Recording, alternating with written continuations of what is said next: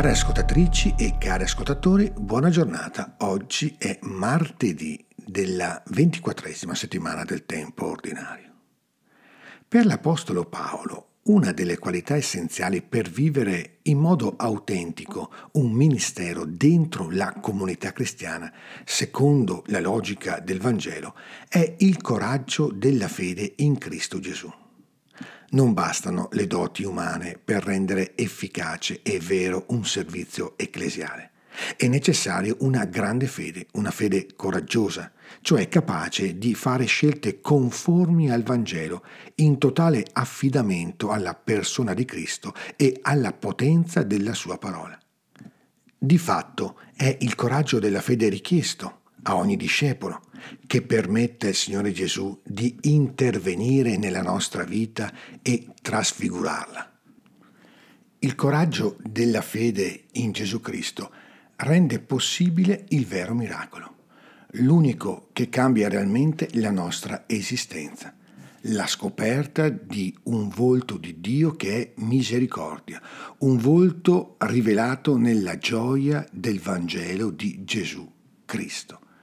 E l'Evangelista Luca attraverso un miracolo compiuto da Gesù, riesce a comunicarci con forza l'annuncio pieno di gioia che ci rivela il volto di un Dio che si china sulle sofferenze dell'umanità e chiama alla vita.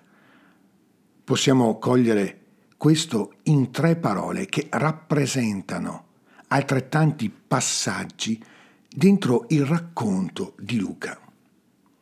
Vedendola, il Signore fu preso da grande compassione per lei. La prima parola. Gesù incrocia con il suo sguardo un simbolo del dolore dell'uomo. Una povera madre sta accompagnando alla tomba l'unico suo figlio. È il simbolo di una vita e di un affetto spezzato per sempre. Gesù incontra questo dolore e il suo sguardo si posa anzitutto su quella madre che diventa una silenziosa icona della sofferenza. E in Gesù c'è come una violenta reazione interiore e fu preso da grande compassione. Il Dio della gioia e della vita non può tollerare la benché minima ferita su quella che è la sua stessa immagine, l'uomo. Le disse, non piangere, seconda parola. Una parola che sembra quasi fuori posto, inutile. Come dire a una madre che ha perso il figlio non piangere? Una parola banale o addirittura crudele se è posta sulle nostre labbra.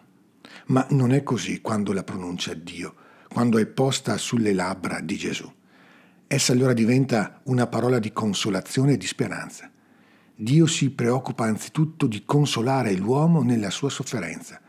Non lo travolge con quelle parole inutili che spesso noi pronunciamo in questi momenti.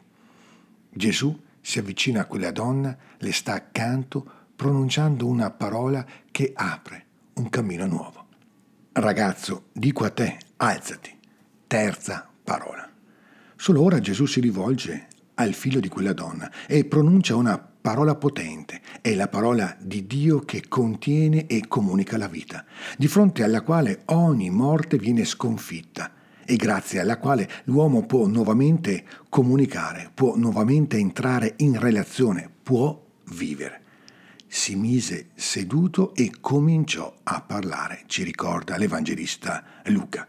La parola di Dio rimette in piedi l'uomo e gli dà la possibilità di compiere il gesto più vero di ogni relazione, riprendere a parlare.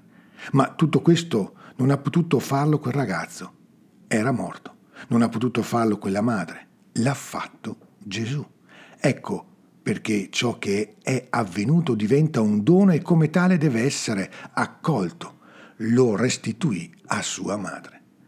Tuttavia, solo la fede accoglie come un dono ogni gesto che Dio fa per l'uomo. Ma accogliendolo come dono, l'uomo riconosce che non può salvarsi, non può darsi la vita da se stesso, può solo affidarsi a Dio per ricevere da Lui la vita. Questo è il coraggio della fede e credere che questo miracolo possa diventare buona notizia, Evangelo per noi In questo miracolo possiamo rileggere le ferite della nostra vita che ci fanno soffrire, le tante morti che sembrano negare quella voglia di vivere, di vivere, che è nascosta nel cuore di ogni uomo, anche nel nostro cuore, tutte quelle situazioni che bloccano il nostro cammino e dalle quali non ce la facciamo a rialzarci, a uscire dai nostri sepolcri da soli.